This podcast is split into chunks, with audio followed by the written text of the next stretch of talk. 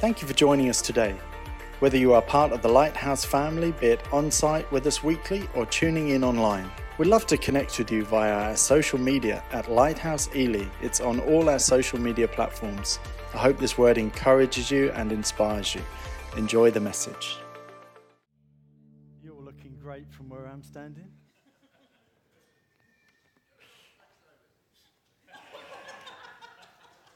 Uh, God bless you. Uh, I've been talking about Joseph in the, uh, from Genesis, and uh, we're just picking up on that theme. I always look at Joseph when I say this.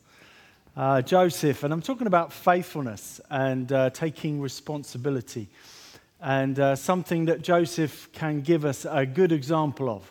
And I think it's good to look at some of the Old Testament heroes, if you like, and um, look what can we pick up, what can we learn from that. So I'm going to skip to Genesis chapter 41. And while you're looking for that, let me just read this from the Apostle Paul.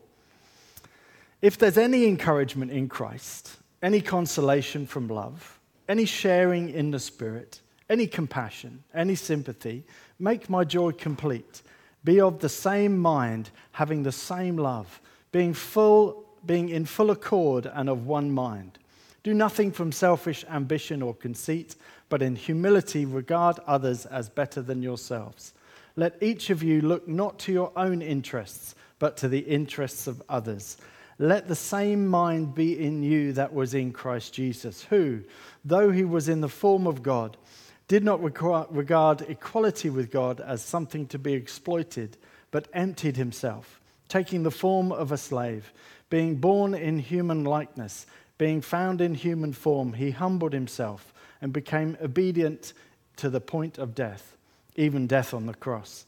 Therefore, God highly exalted him, gave him the name that is above every name, so that the name of Jesus every knee should bend in heaven and earth and under the earth, and every tongue confess that Jesus Christ is Lord to the glory of God our Father.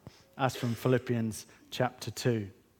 Isn't that a wonderful uh, way of introducing Joseph as a, if you like, Christ like figure, a foreshadowing of someone who took the suffering, humbled himself, yet God exalted him. And we're going to pick up the story in chapter 41.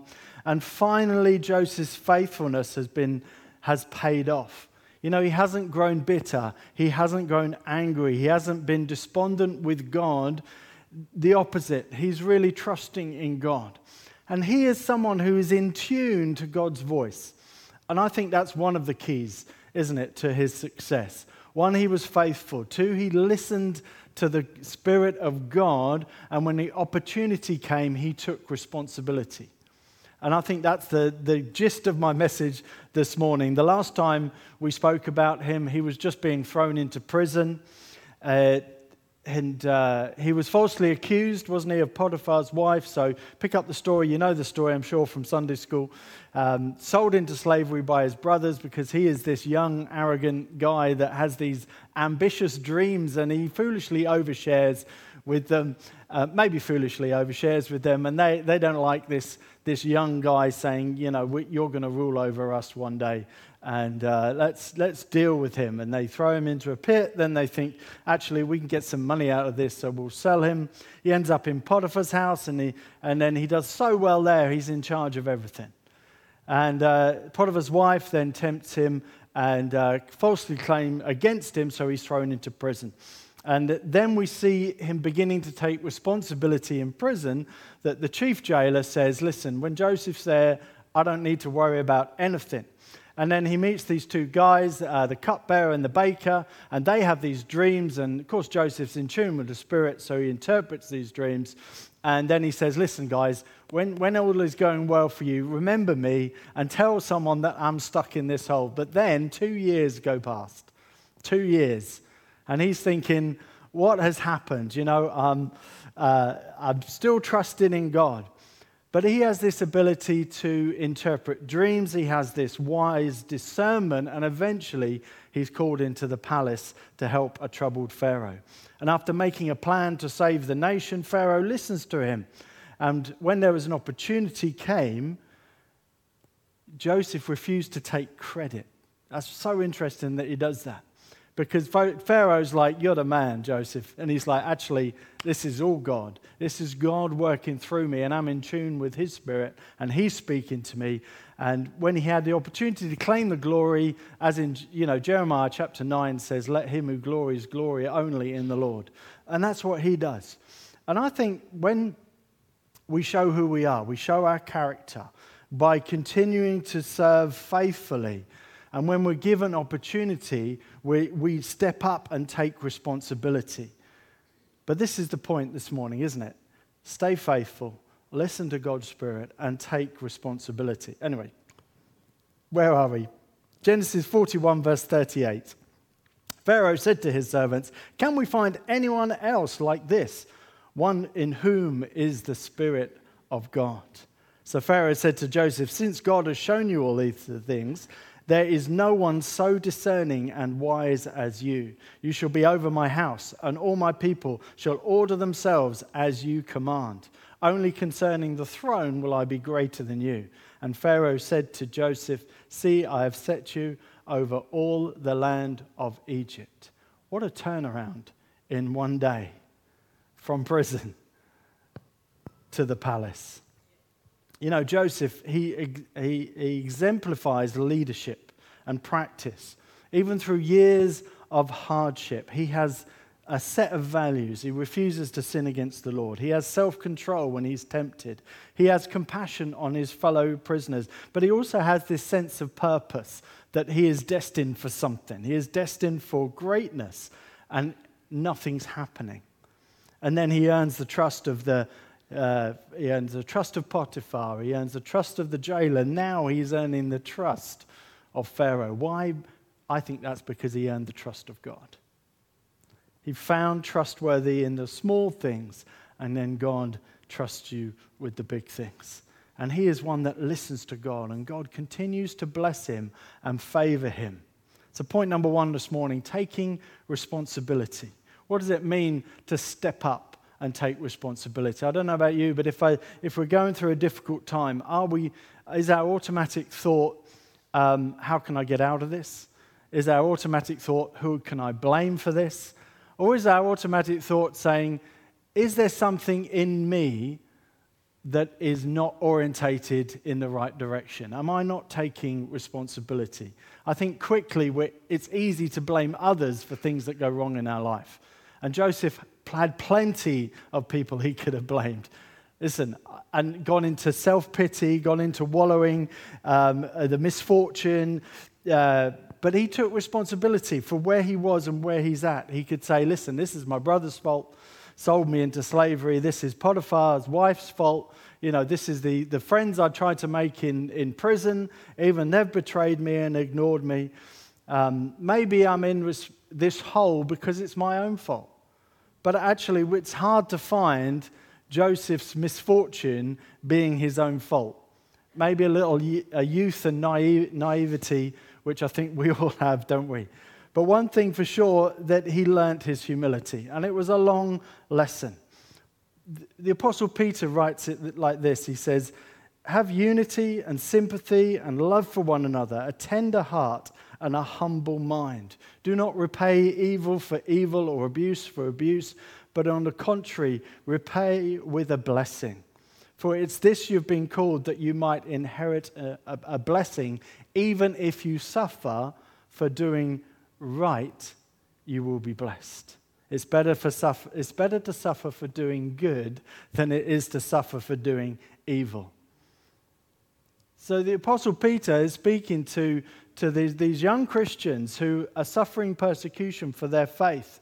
He says, if you're suffering for Christ, then you're blessed because Christ suffered. And he goes through the details, doesn't he? Christ suffered for our sins once and for all, the righteous for the unrighteousness, to bring you to God. And he was put to death in the flesh, but made alive in the spirit. Peter knew about suffering and persecution and went to his death, didn't he, proclaiming the Lord Jesus Christ. The Bible is full of examples of men and women of God taking responsibility, stepping up when they need to, preaching the gospel despite the challenges that are facing them. And many of these stories contain failures too. And we can learn from all the successes and all the failures from our situations here. And even though, you know, we're not in a prison in Egypt, you know, even though we have maybe not been betrayed by our brothers in, in the, to the depth that he has. But what is there about these situations that we can extrapolate and learn and, and see if there's principles in these stories that we can learn? I.e., what does it mean to be faithful? What does it mean to listen to God's voice and hear his spirit? What does it mean to rise up and take responsibility? We, instead of blaming others, which he could have done, he took responsibility for where he was in the situation that he was. And he rose up, and God blessed him. The first humans, we know, were created in the image of God, took responsibility for creation, but then they're caught eating the forbidden fruit. I just want to read that story in Genesis chapter 3. God finds them. You know, they're hiding as if they can hide from God, and they fashion some fig leaves to try and cover their nakedness and you know, you know, we think we can hide from God, don't we? But God confronts them and says, What, what is going on? And pick it up in verse uh, 12. And the man said, It's not my fault. I added that bit. It's the woman that you gave me. She gave me of the fruit and I ate it. So, who is, it, who is this man blaming? He's blaming the woman and he's blaming God. God is, it's not my fault. This is not taking responsibility. So the Lord God said to the woman, Why have you done this? And she said, Well, it's not my fault. It was the serpent. They tricked me and I ate it. It seems that Adam and Eve were always trying to shift the blame. God, it's your fault. I'm in this mess because God must hate me. I'm in this mess because God gave me this woman. I'm in this mess because I've been tricked and I've been deceived. It's not my fault. I wonder what difference did it make if, if Adam said, Listen, I know, I've, I know I've messed up. I take responsibility. There's no one to blame but myself. And that's what Joseph did. He didn't blame others. He rose to that challenge, proved himself faithful wherever he was faithful as a servant, faithful as a prisoner, and faithful on the throne. What is it about this Joseph that made him differently? He had this discernment and wisdom, didn't he? But I think most of all, he heard God's Spirit.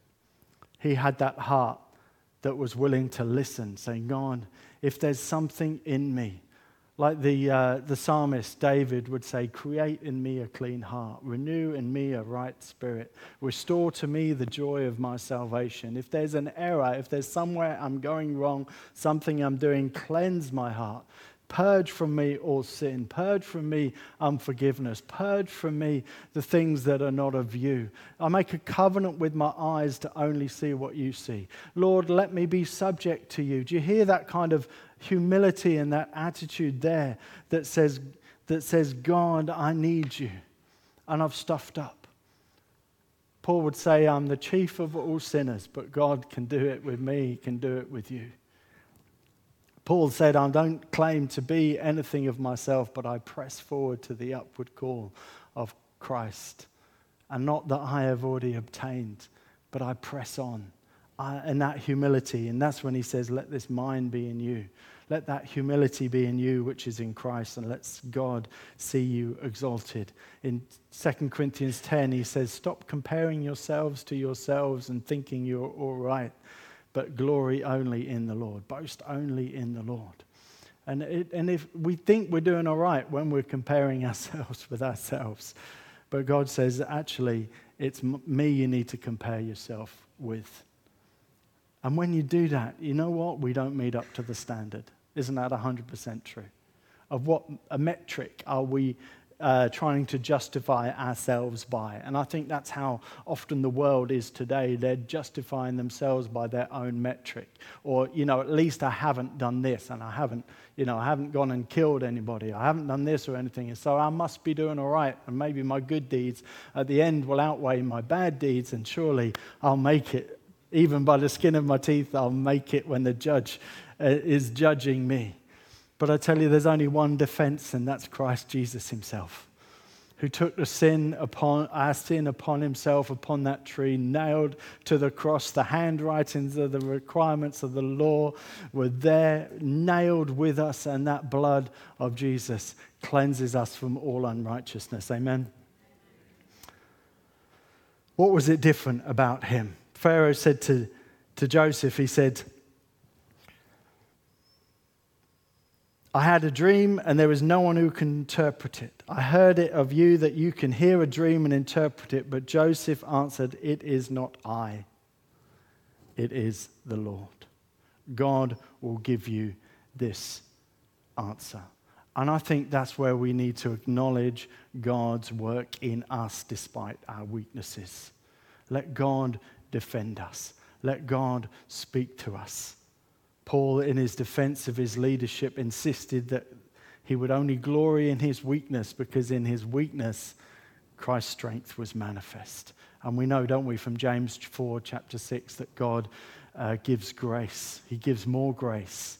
God opposes the proud, but gives grace to the humble. You know, there's something in Joseph, maybe like Rosie preached last week, that treasure in the earthen vessel that the, the power might be seen of God, not of us. And when we realize that we are just that clay pot and that's what on the inside that matters, Paul says, Do you not know you're the temple of the Holy Spirit? The Spirit of God Himself dwells in you, even in your weakness. My strength can be manifested. We have this treasure in clay pots, that the extraordinary power that we have belongs to God and does not come to us. My second point this morning is is being found faithful. Are we faithful in the small things, earning trust for the big things? Joseph faced trouble on every side, but he never gave up. Was faithful to the values that he had and didn't sin against God. That's why I spoke a couple of weeks ago. But Jesus gives this example, doesn't he? To be the greatest to, to be, is to be the servant of all. And he turned upside down the expectations. In Luke 18, uh, Luke 16, he says, If you're found faithful in a little, you're found faithful in, in a lot. If you're dishonest in a little, you'll be dishonest in a mu- much. And if you're found faithful in small things like money, God will entrust you with the true riches. If you've not been faithful what belongs to another, who will give you what is your own? Luke 16, 10 to 11. But this is just being faithful. You know, wherever Joseph was, he was found faithful. And they picked up on it. And Jesus, then, in his example there, it's about faithfulness with our finances. You know, he says, wealth, if you can be faithful with ungodly wealth, then you can be faithful with true riches that God wants to give you. But it's, it's that, isn't it? And the Pharisees, they you know, they were lovers of money, and they said, um, uh, they ridiculed him and he says to the Pharisees, this is really interesting. He says, You are those who justify yourself in sight of others, but God knows your heart. For what is prized by human beings is an abomination in the sight of God. Jesus never held back, did he? He said, You're trying to justify yourself, showing on the outside that you're faithful, but it is the Lord who justifies. And Joseph, when he had the, the opportunity to claim credit for his discernment, he didn't. He gave credit to the Lord. He didn't get angry and, and, bitter, even though he could have justified that. No, he remains faithful and gives glory to God and sees his reward. My final point is this about taking responsibility, about carrying your cross. Jesus speaks when he returns, will he find faith? Will he find faith? And God is looking for those who have faith, or that word could be faithfulness.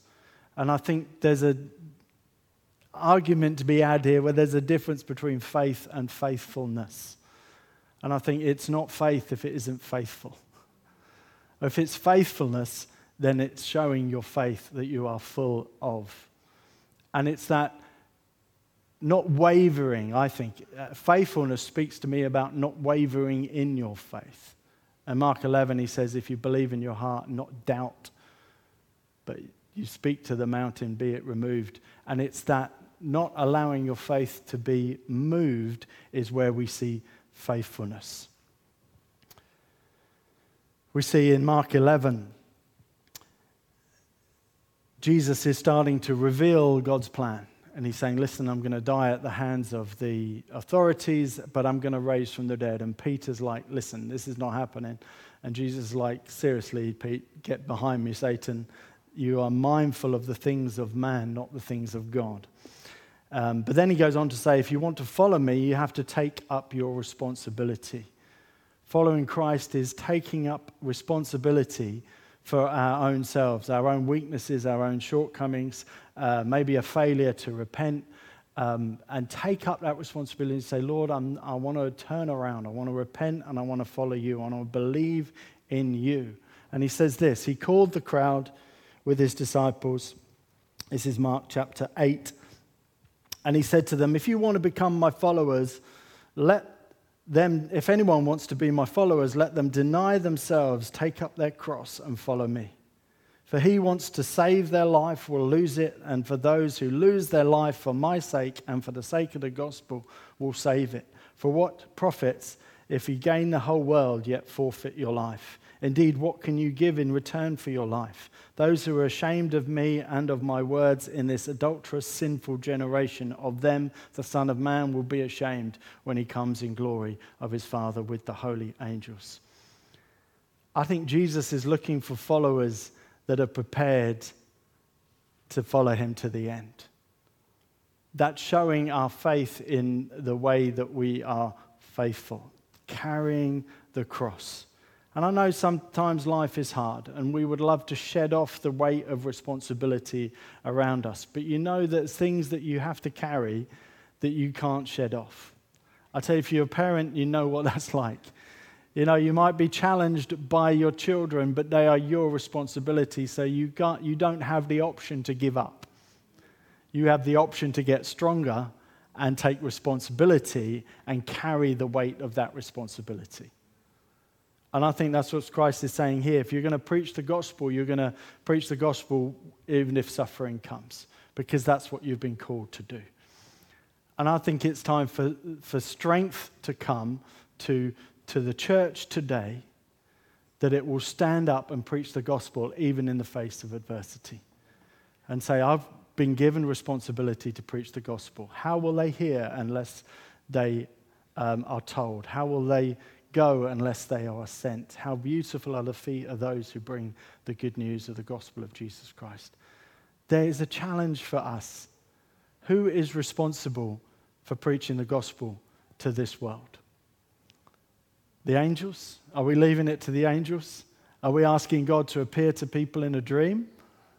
That's not part of Jesus' plan. I know those things do happen, but God says, listen, all authority in heaven and earth has been given to me, so I give it to you. Now go and make disciples, preach the gospel.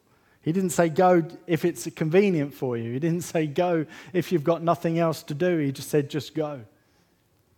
I'm preaching another sermon here for some reason. I don't know why. Joseph, let's close, shall we? I know Joseph knew Maybe Joseph knew that God was able to turn things around, that God was able to work even in him, even in those circumstances. You know, God is able to turn things around for our good, but it's in his timing. And God wants to give us responsibility. And how will we respond? In humility, in gentleness, with kindness, with humility, with weakness, but in his strength or in our own strength. Maybe that's part of the problem is we're trying to take responsibility in our own strength. But God says, listen, let me trust you with the, the small things. Let me trust you with the small things. And to whatever to us is a small thing, but to others could be a really big thing. But can we be trusted? Will we trust in God and remain faithful to his word despite our suffering, our hardships? Will we try and justify the pain and the hurt that we have? It's not my fault, it's that person, it's that person. It, maybe you're blaming God Himself for what you've been going through. Maybe you think, I've just been dealt the dodgy card and, you know, this is just it, you know, and I'm suffering and it's everyone else's fault but mine. But I wonder if we change our attitude and says, listen, whether it's my fault I'm in this or it's someone else's fault, I'm going to rise up and I'm going to take responsibility. I'm going to be faithful to God. I'm going to be faithful to obey His Spirit, listen to God, and I know God will turn things around for the good of those who love Him and give themselves to Him. Will we trust in God? Will we try and justify ourselves and hold on to our hurts and our pain, or will we allow God into our lives and say, God, transform me and change me and heal me? Will we take up our cross and follow Him? Will we, even in the tough times, stay faithful, listen to God's Spirit, and take responsibility? Amen. Amen. Amen.